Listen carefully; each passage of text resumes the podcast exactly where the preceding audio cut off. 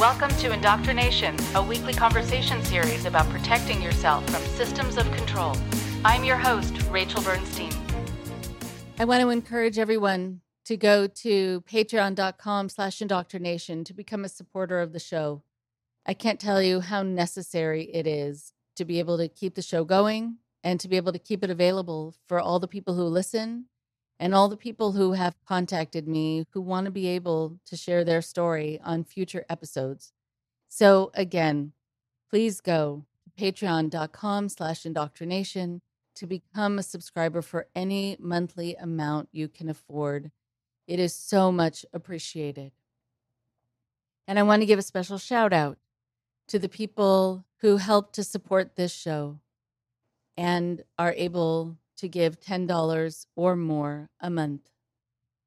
To Elizabeth, Sheila, Holly, Catherine, Tammy, David, Apostababe, Donna, Jessica, Mislav, Michael, Zofia, Kathy, Audrey, Alex, Ken, Katrina, Sarah, Christina, Ludwig, Brianna, Scott, Peter and Cynthia, Linda, Jolie, Camus, Lillian, Sylvia, and Maureen. Thank you, thank you, thank you. I really could not do this without you. And for everyone else who lets people know about this podcast and directs people to go to patreon.com slash indoctrination. Thank you again.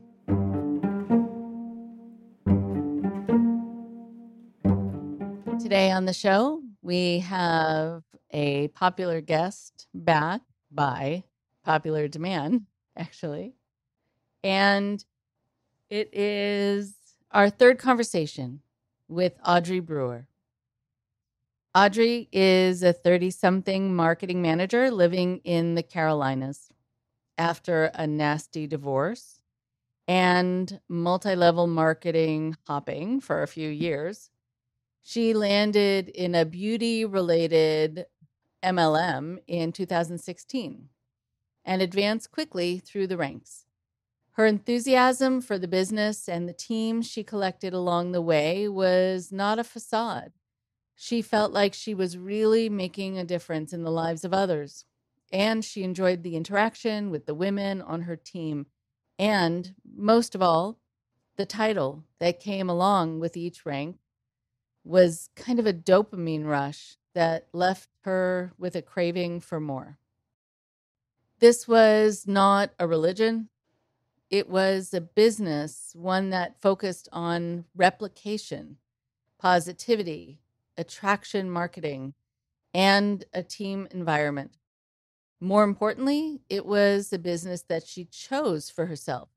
When her faith in the MLM structure began to unravel for various reasons, she realized how entangled her life had become and how hard it would be to completely sever ties, especially because business was booming at the time.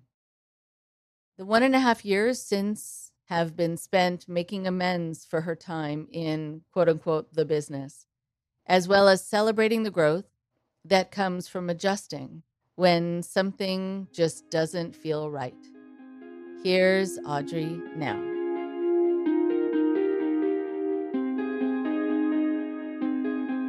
So we have Audrey Brewer back on the show by popular demand there were a lot of listens to your shows and a lot of people like thousands actually thousands of people listened and were really drawn in to what you were saying what you were talking about because they either had gotten involved in something like this or they knew someone who had been or they saw kind of based on what you said that they could be susceptible to because it was just kind of a business or a way to make money and it wouldn't have the obvious trappings of more of a kind of culty group. So we have a couple things that we want to cover today, but I wanted to give people a chance to have you hear how you introduce yourself.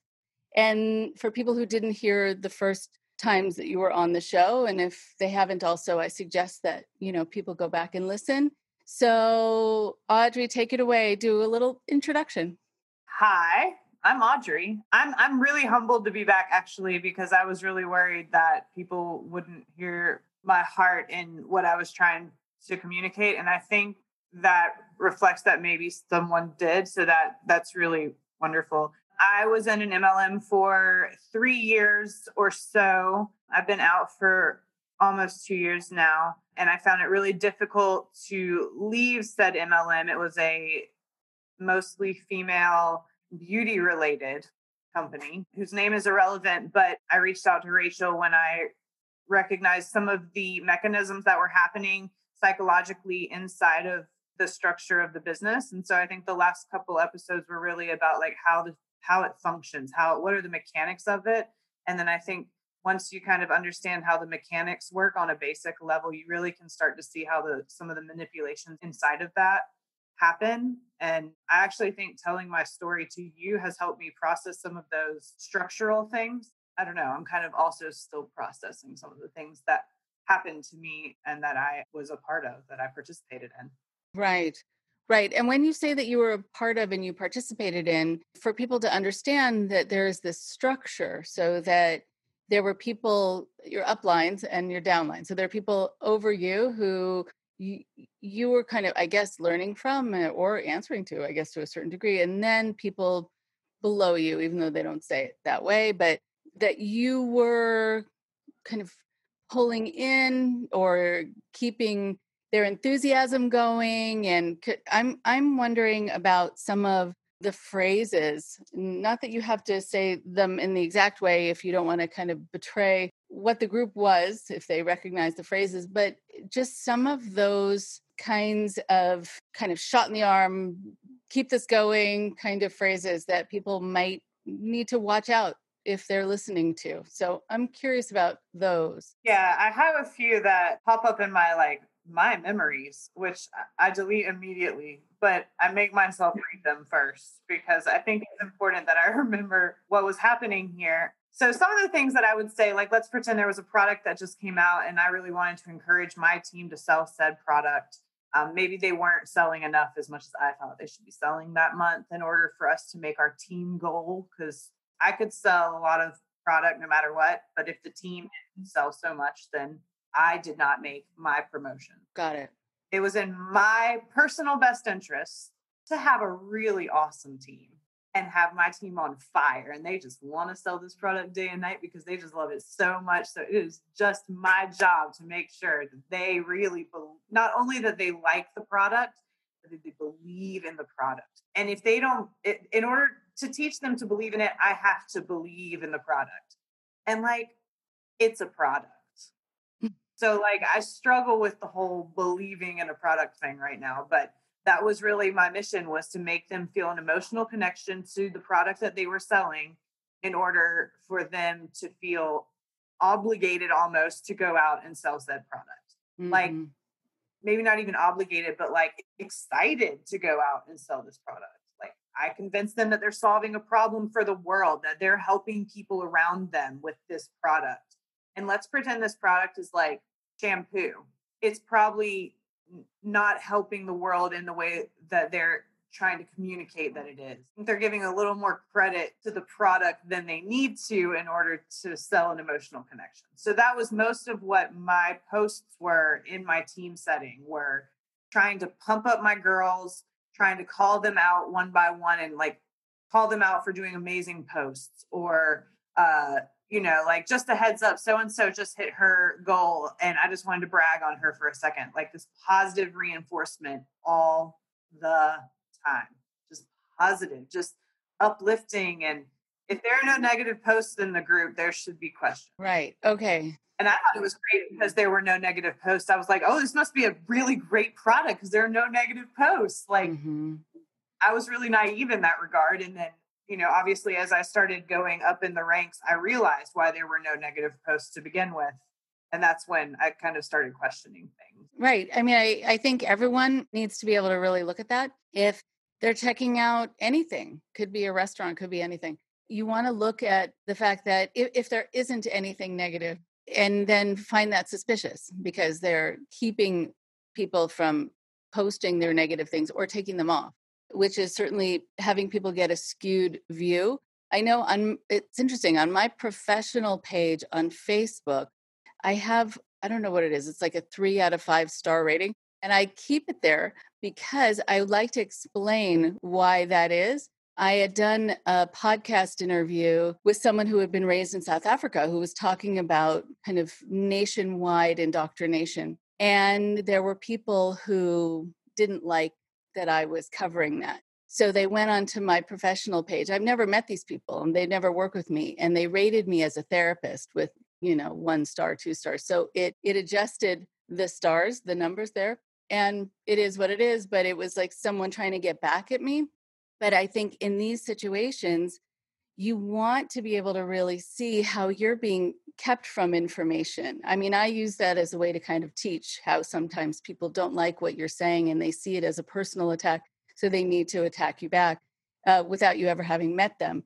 Okay, so people need to f- believe in these products, right? And then they're going to be enthusiastic and they're going to present it like it's going to change people's lives.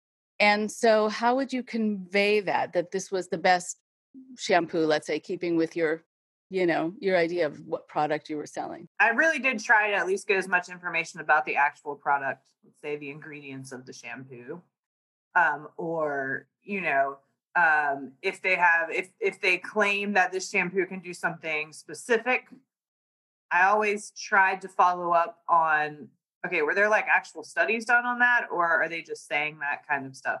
But I also know how I'm in marketing by trade, by day. I'm in marketing. So I know how powerful language can be and the manipulation of language can be. And basically, in MLMs, we taught our teams how to say things without saying things. So this is an example that is not real at all. But let's say this shampoo, let's go with the shampoo idea. And let's say this shampoo claims it can cure your dandruff. Okay.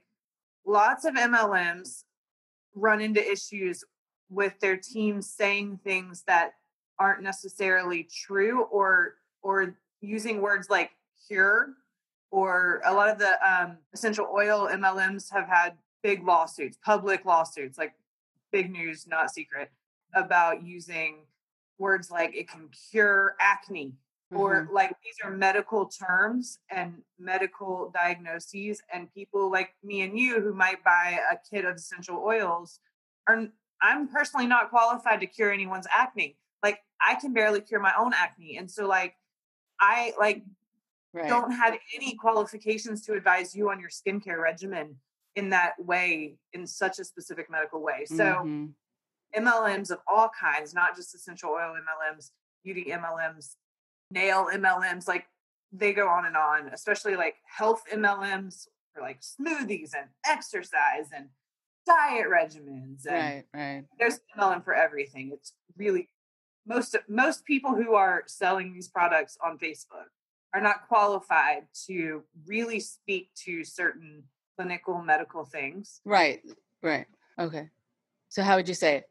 If you're not feeling so confident about your skin these days, we can help. I have an answer for you that won't break the bank, but that will help you put your best face forward. Just uh-huh. like off the top of my head. Right, that's yeah. just some just some total bullshit. But like if you understand how language is used in these situations, it's important because you can read between the lines. And right now it's important because people are out of work and mm-hmm. it's coronavirus time and people are really vulnerable right now. Mm-hmm. And people want a quick hundred dollar way to become a millionaire in the mm-hmm. time of mm-hmm. coronavirus. Mm-hmm. And people are, I've seen it. I've seen it on my own page. People are really out there recruiting for these businesses. And it mm-hmm. scares me for people who are desperate and who are in really, really terrible situations. Mm-hmm. Oh, cool. I could make money. Cool. And then they're in this rabbit hole. Yeah. Doesn't work. They feel even worse about themselves in a time where we all need to preserve our each other truly. Right. So okay. I think I think that's one of the reasons the language that we use keeps people yeah. in, keeps hooked, it keeps people feeling emotional about things. And when you feel an emotional connection, mm-hmm. high or low, regardless, you know, that thing's kind of got your attention. Right. So that idea of of using that expression, uh, putting your best face forward. I mean, that's really clever, right? Uh, and it seems like then pe- people are going to fill in the blanks. They're going to assume what you mean, and well, they're also going to hear what they want to hear and not necessarily what you said. They're also not going to be hearing what you didn't say, which is the most important part. And I tell people, you know, yeah, you want to listen to the content of w- when someone's trying to sell you something, but you also want to hear what they haven't said, which is the absolutes or that there's clinical studies on this, or do your own research and come back to us and see what you think. Okay, so then they're careful not to say things like cure because that's quantifiable, that's provable, tangible. So they kind of keep it in the general kind of magic of it without talking about what can actually happen or not. And it's the same reason they don't tell you about what what income you can make. They won't promise you, it's called income promising. They will not promise you how much you can make in these businesses. And they always say you get out what you put in. Mm-hmm. So you're like, Mm-hmm. cool, infinite opportunity. I can just work, work, and I'm going to make bank. And that's not how this works. So they use it in that in that capacity too. Just not. I can't tell you how much you're going to make, but I can tell you you're going to be able to live the life of your dreams. Oh, got it. Okay, right. And so it's interesting because live the life of your dreams. It could also be mm, a nightmare, uh, but that's a kind of dream.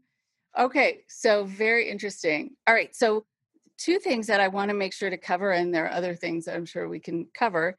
But one is that people who were responding to what you had said previously here on the show, um, they said that they had gotten drawn in and found almost like they were in this trance like state. Suddenly they found themselves buying products that they didn't think they were going to buy. They found themselves spending money that they really didn't have in order to kind of be in that kind of the wishful thinking of receiving back so much more for their investment.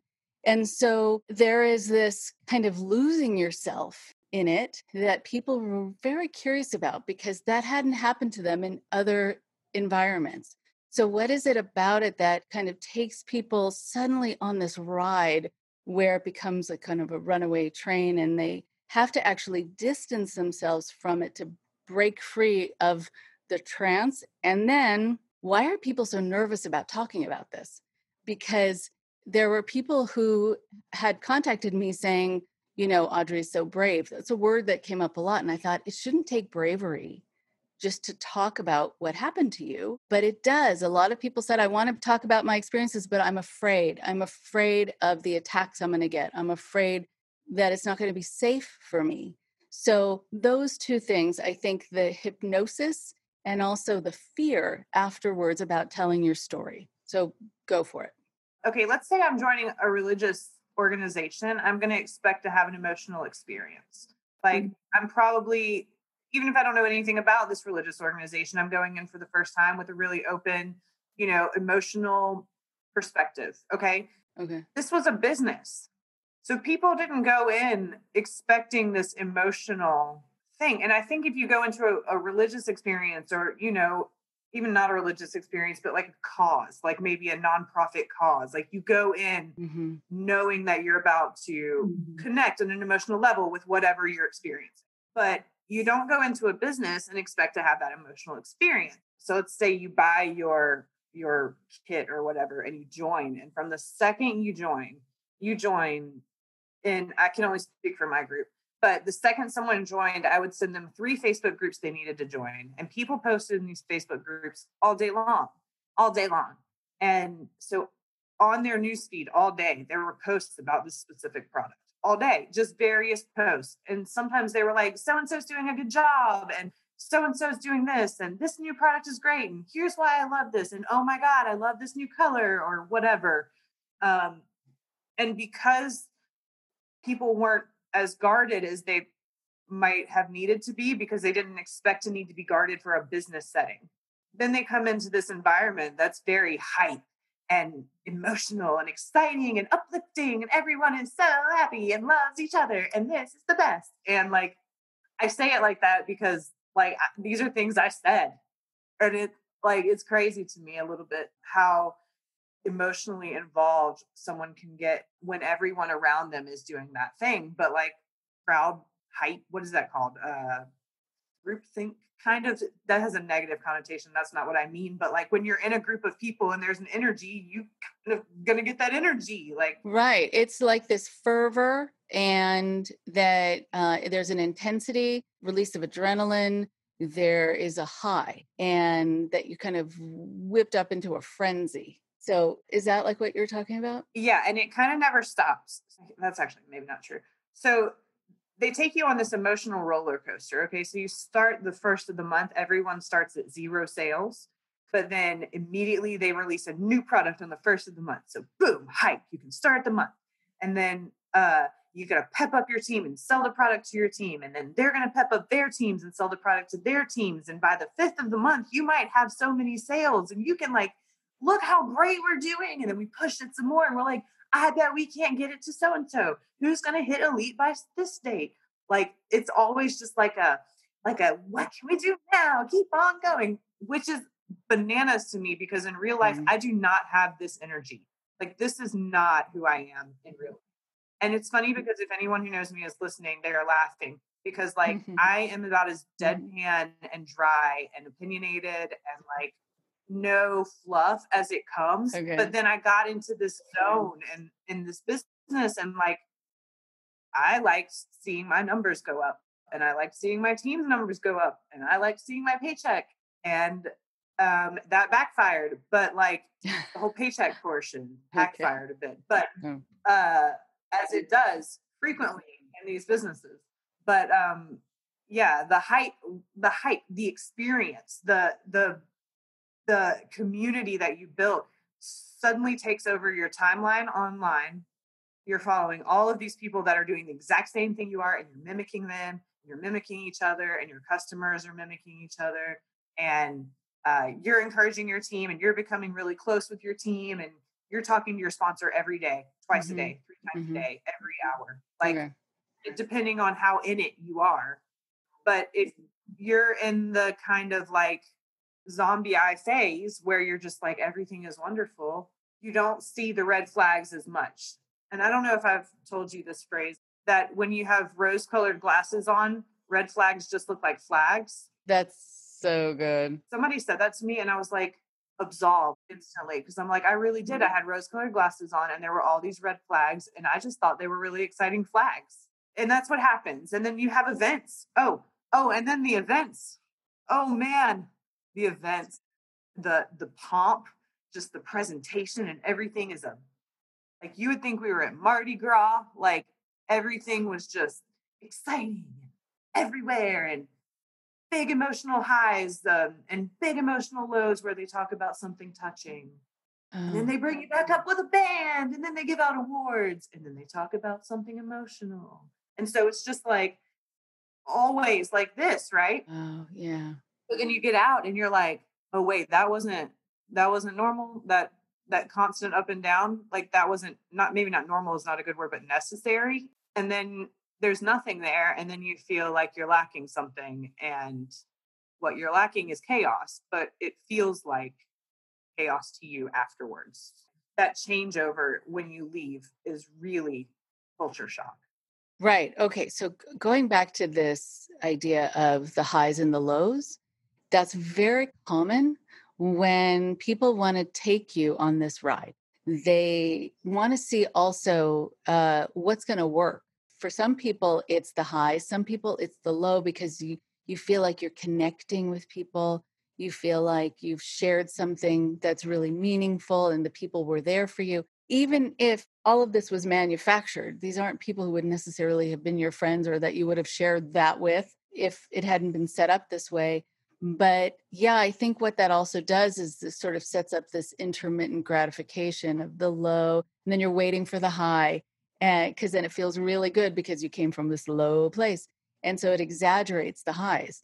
Um, and so that's really fascinating. So you were saying the music and did people also give testimonials? That's often part of it.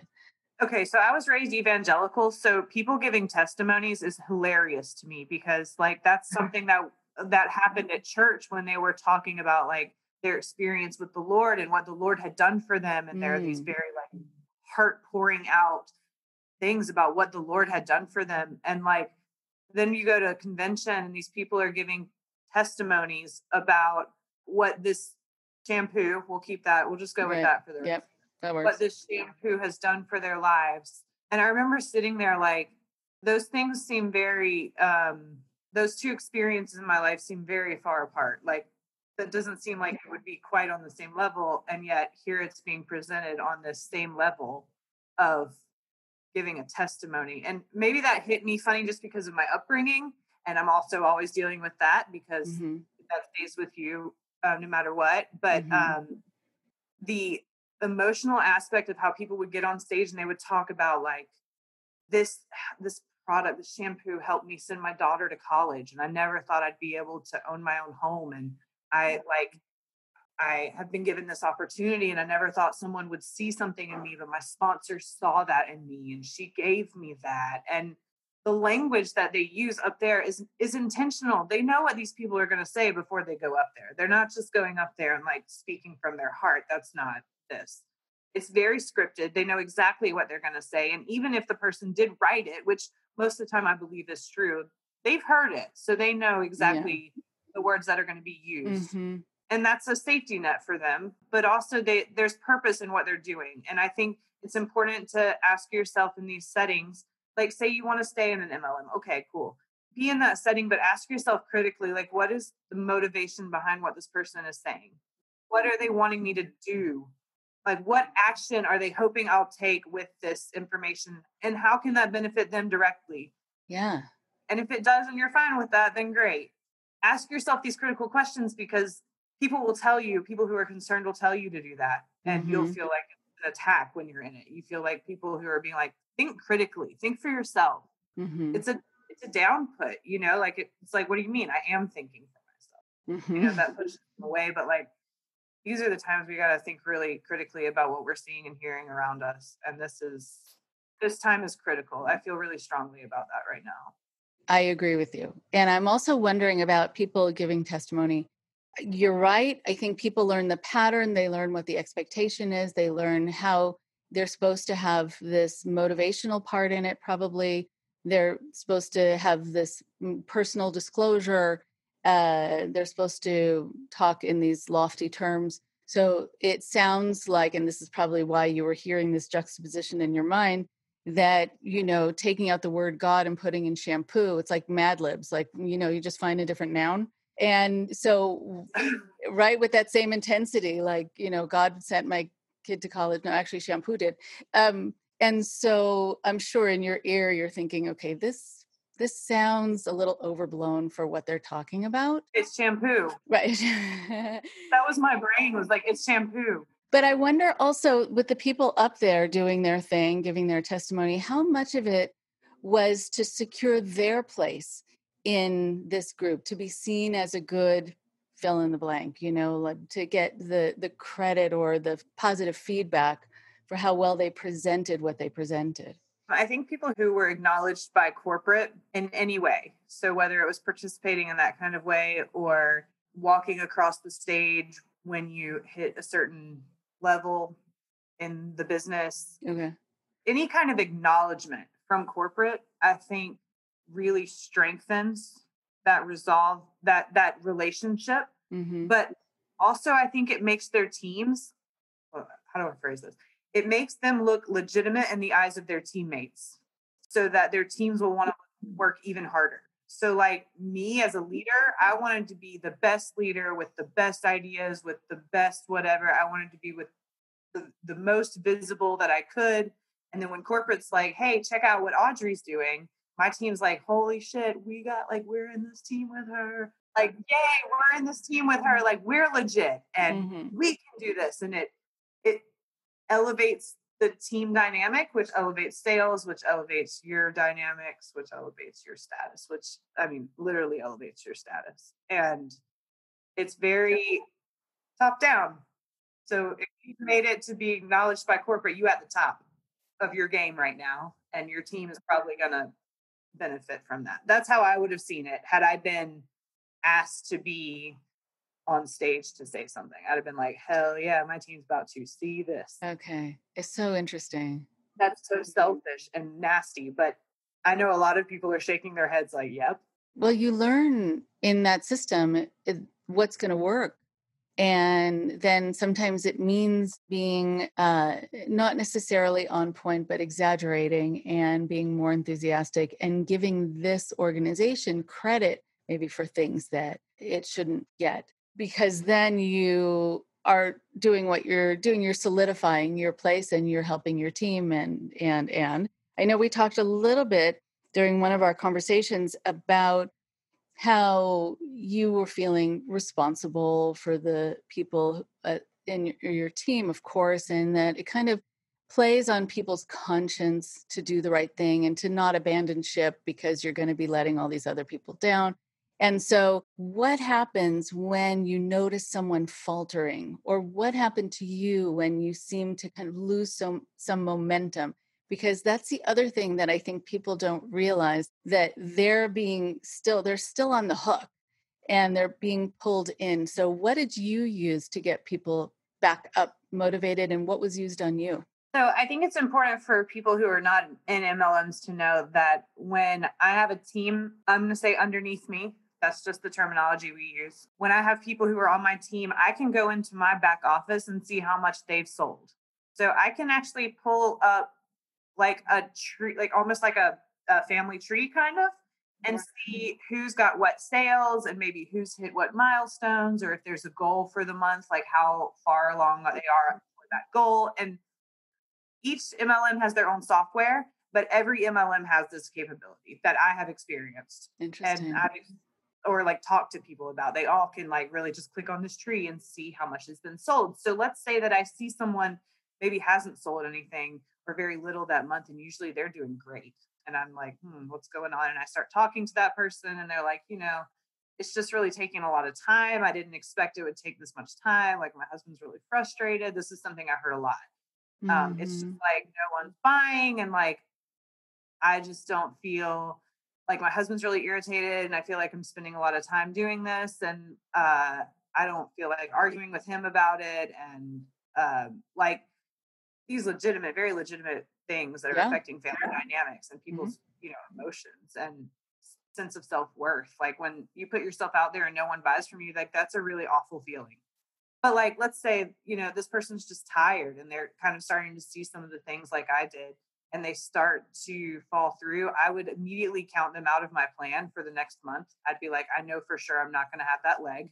Like just from a business perspective, right. that would be the first thing I did was like, all right, I need to plan for next month as if that person's not selling anything. Okay. So me being a business minded person, that's real shitty, but like that would be the first place my brain would go. And then I would mm-hmm. spend the next little bit trying to allay their fears of like, uh, whatever's going on finding ways to to make it work so that they'll stay even if they need to kind of modify. So maybe i you know maybe i have some of those sales from them still but maybe they're still feeling okay. And eventually like i would talk to that person as if i'm like you know what? You come first. Like every family is always first. Your family comes first. Your your marriage comes first. Like this is not this is just shampoo whatever. In reality my motives behind saying that were so that she'd be like, oh, she sees me as a person. I guess I can keep going. And like, God, I hate admitting this on like radio, but uh like I know that it happens. I know I'm not the only one. I know that it happens mm-hmm. in every business, on every team. And so I know this is a familiar mindset. And I hope that if people are doing this to people, maybe they hear a little bit of themselves in what I just said yeah. and are, maybe think twice about it because that's such a manipulative tactic that I used on these people who were really having legitimate life experiences that they needed help sorting through. And I swooped in at that moment to try to make sure I could still make my status the next month. And this is kind of when I started.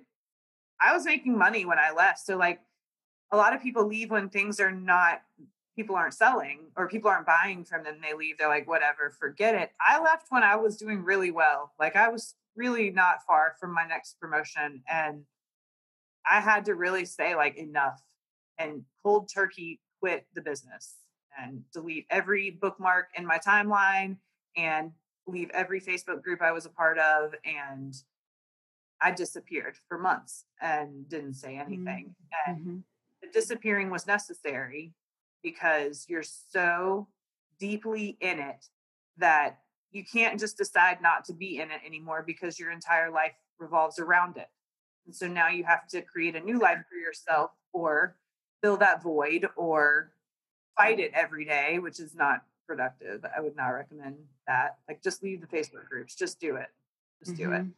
um, but you're so involved and you've been so emotionally attached to this business, to these people, to the shampoo, to your customers, to your Mhm. whatever, Mhm. and you've shared really emotional things with your team. Probably, like in my in my case, they knew how much my boyfriend at the time um, hated my business. They knew that, and I shared that with them. They knew that my best friend had never purchased a single product from me and she now sells another MLM brand that would be a direct competitor of the brand I sold.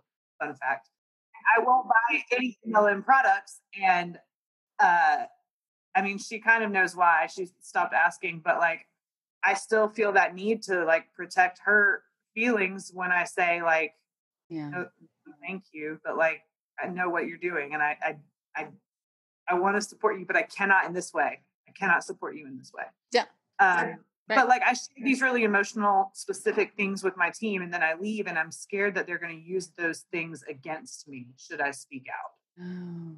And so that's part of what people mean when they say they're scared is they've shared really emotional experiences with these people, maybe while they were in, we'll say they were in a trance, which it's not literal, but like when they were kind of really in it and it was going, and they've Yeah. shared Yeah. these emotional, really emotional experiences. And when you're trying to reach a common goal and you're working really hard towards something in a group setting, and let's say you get to that goal and you're celebrating, it's almost like a post war comrade experience. Like we Mm. survived that together. Yeah. Like, surv- it's shampoo.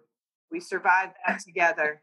You know, like language is important. And yeah, like that would be kind of the vibe is that we we got through it together and we're bonded for life and now we're even closer as a team. And so like sometimes a really bad month can bring your team together, all in how you paint the picture. Yeah. Right. Yeah. I think you're right. I think when there's this intensity and people are sharing personal things and they're working really hard and they're up all hours, uh, they do have this feeling like they've been in the trenches together.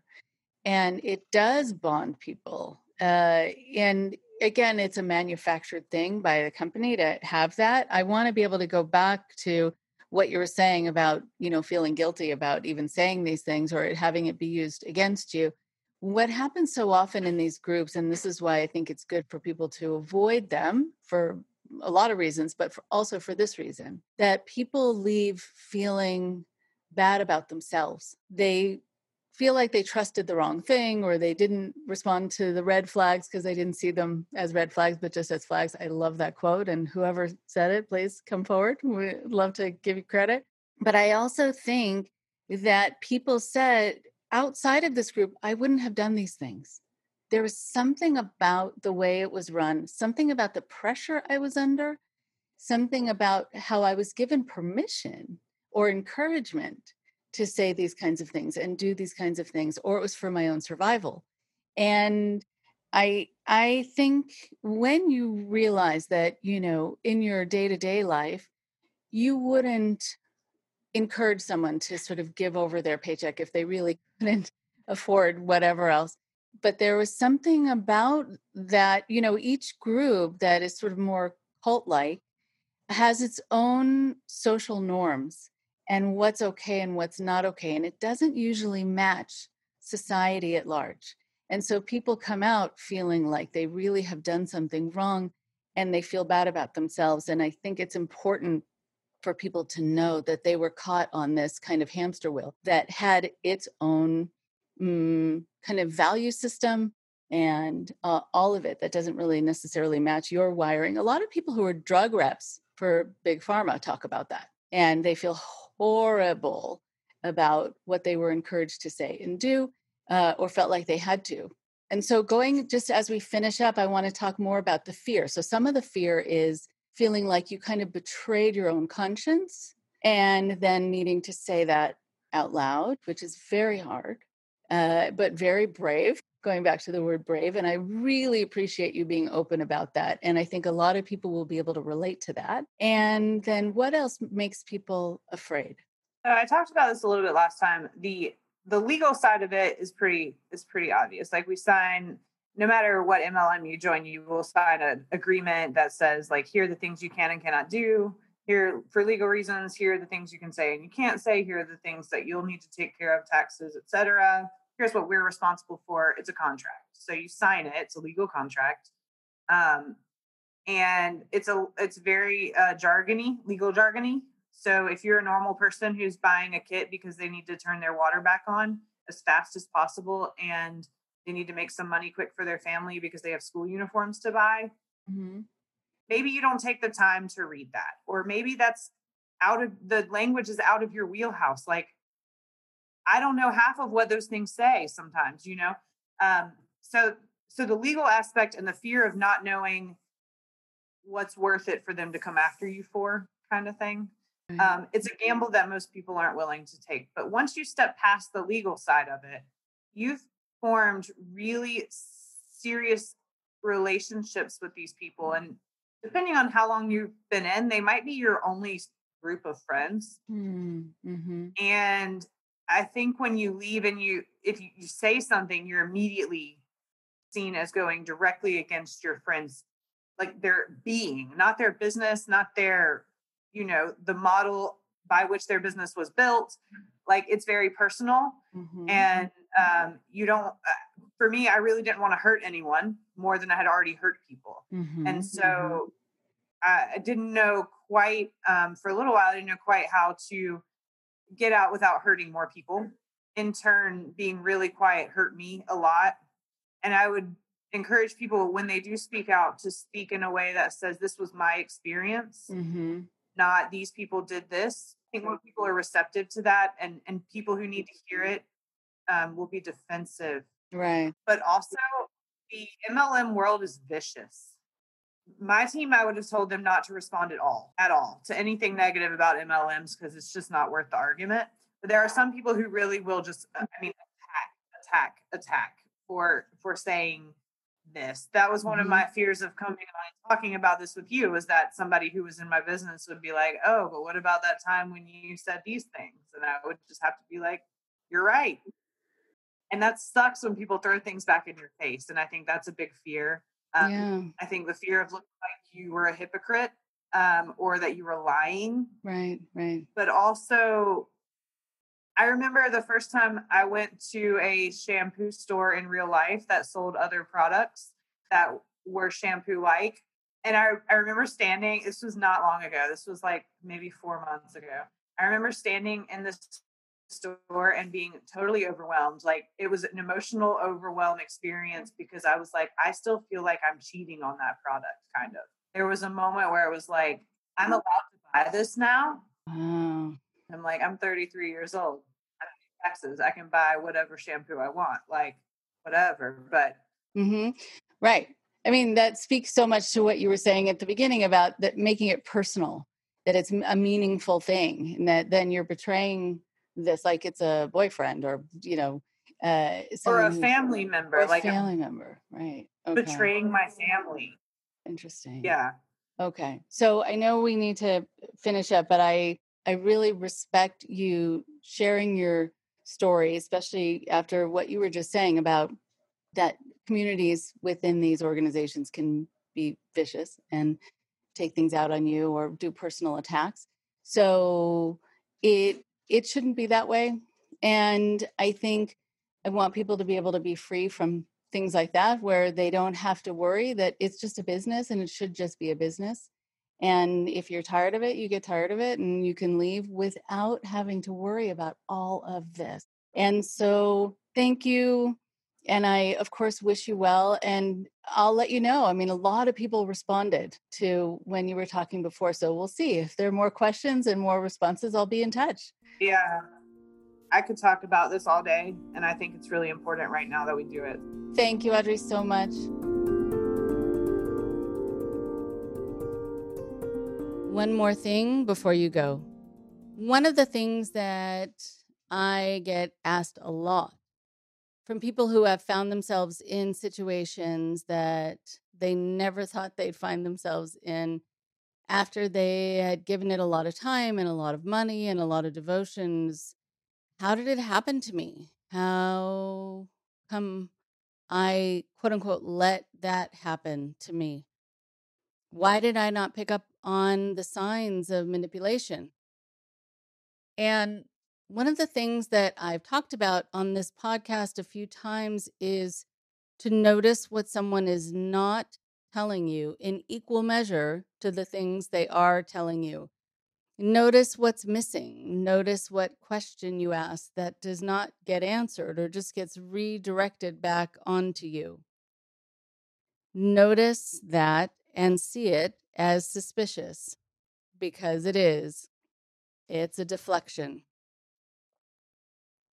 Audrey shared how during the time that she was a multi level marketer, she taught her team, quote, how to say things without saying things, unquote. So, what does that mean to say things without saying things? We talked about it a little during our conversation, but I want to expand on this. If you go onto almost any website that's for someone who calls himself or herself a healer or an intuitive, a spiritualist, uh, whatever, an energy coach, you might find that there are very concrete and worthy and principled descriptions of the work they want to be able to do for you and what they want to be able to help you accomplish. But chances are you'll come across a word salad and you'll have to spend a lot of time reading and might actually find that you have no more information by the time you're done reading lots of wordiness.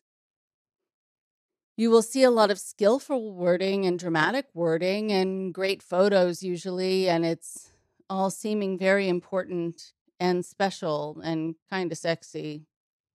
And you'll find also that the person who is providing these services hasn't given any of their credentials because they might not have credentials.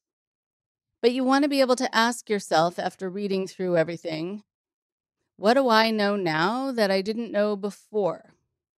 What question got answered that I had at the beginning? And if the answer is nothing and nothing, then it's time to move on. And so you want to be able to see how do I know that I'm receiving what they say they're going to be giving me? How will I be able to measure that? What are the steps involved? What are the measurable outcomes? What's done? And again, what are the credentials of the person who's offering these services? What's also true is that if you go onto websites for people who teach sales, especially who advise multi level marketing systems, and there's a whole group of people whose job it is to advise MLMs on their systems of sales. You'll also see the art of saying things without saying things but making sure that you change the subject enough to make the other person feel cornered. When you read through some of these websites, you get a sense of the shamelessness of it.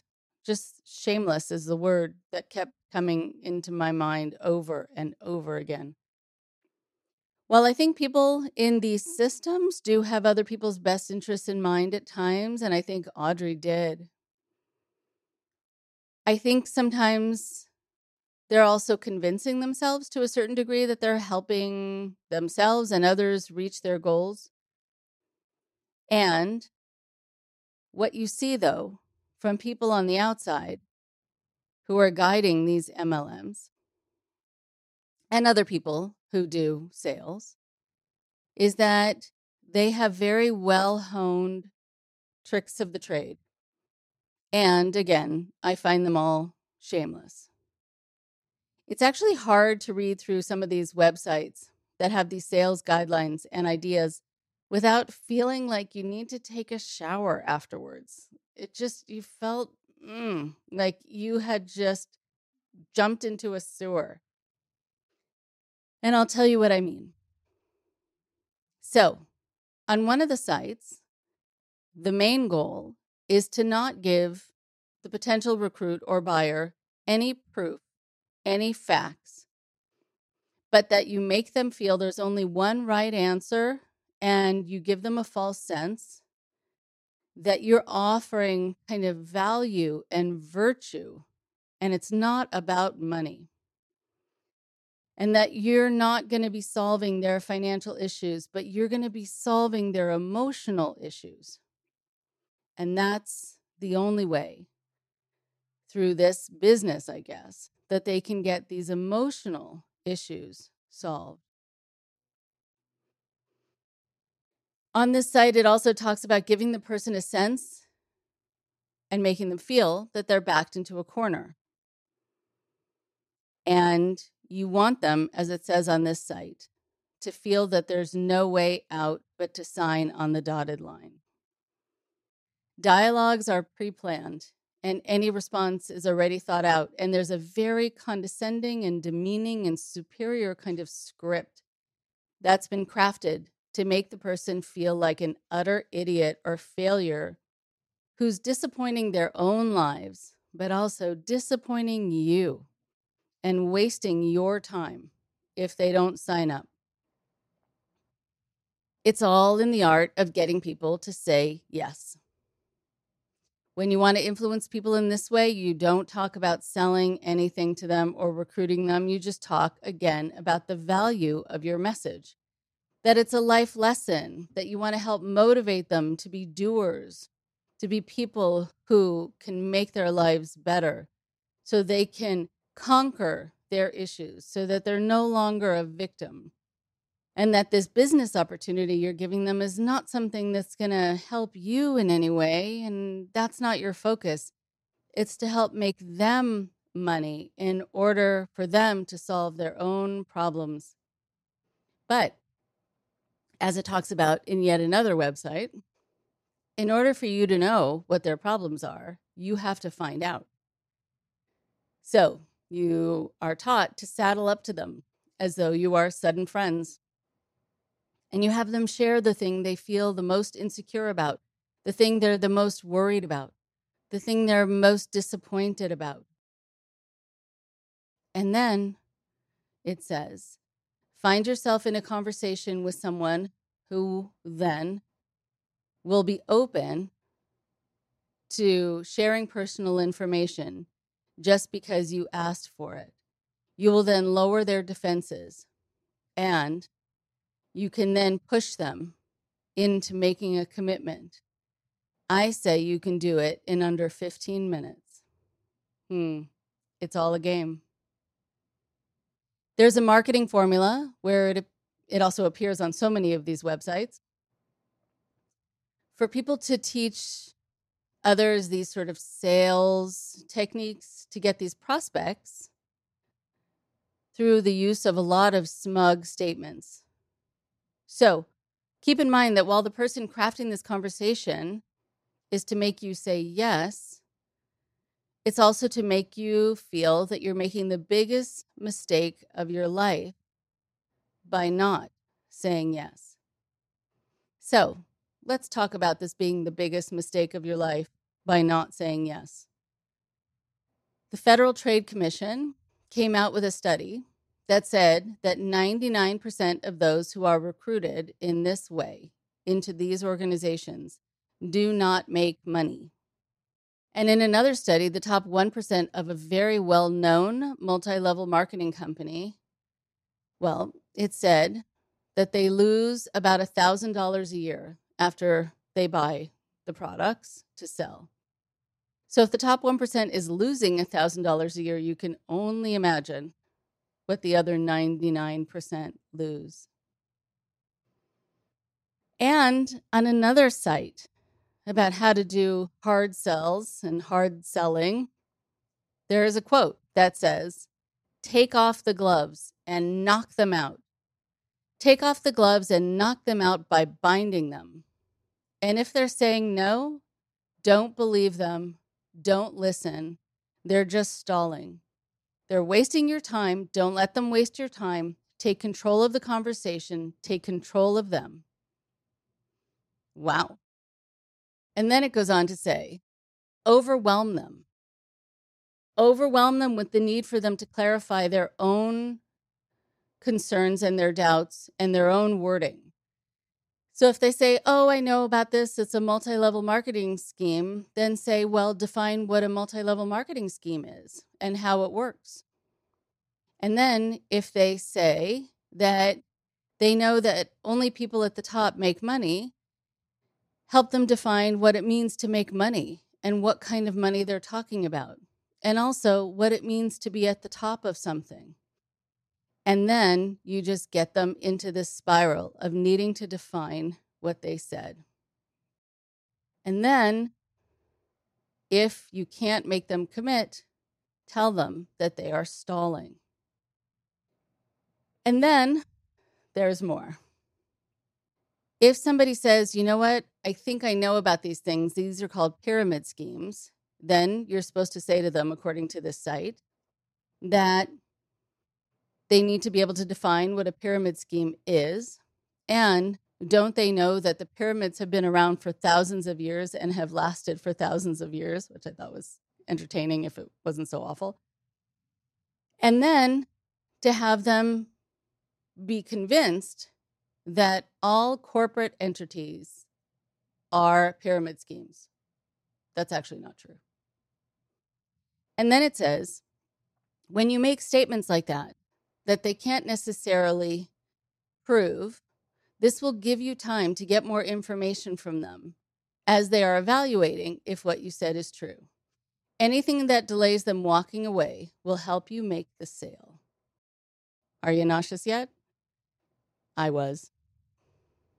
So, then if they say they don't have the time for this, you can say, You don't have the time to get healthy? You don't have the time to be happy? You don't have the time to make money. You don't have the time to help other people become healthy, happy, wealthy, whatever it is. And then you ask them to account for every minute of every day so you can show them how, in fact, they do have the time. And then you tell them how much your time is valuable and you don't want it wasted anymore. There's something called the convincer strategy, and it just goes on and on. And you can look it up yourself, and it really, I could go on for hours, and I won't. But really, basically, the idea is to make a person feel that they would be crazy for saying no. And so then, if you find yourself telling somebody no, and then say no again and then say no, no, thank you, thinking that will work. And then tell them to please stop and to please leave you alone, or you hang up and they call you back. And then you find yourself just continuing on and on to say no and not now, or whatever will get them to stop. And they are relentless. It's because they're enjoying the hunt and they're hoping to make a kill but you never want to be somebody else's prey. It reminds me of a phrase I remember telling people who were assaulted, sexually assaulted by partners, and it unfortunately applies here too because I see so many of these kinds of skillful manipulations being used to render people powerless. And the phrase is if they don't listen to your no, then they do not deserve your yes. Talk to you next week. Thanks again for listening. Tired of ads? Well, listen or download this show for free on NPR's Radio Public app, Spotify, Apple Podcasts, Stitcher, and more. Please support Indoctrination at patreon.com slash indoctrination. We have over 100 interviews that you can access with any donation. Subscribers receive bonus interviews and other cool goodies. And we love hearing from you too. So send us an email at indoctrinationshow at gmail.com. Thank you for your support.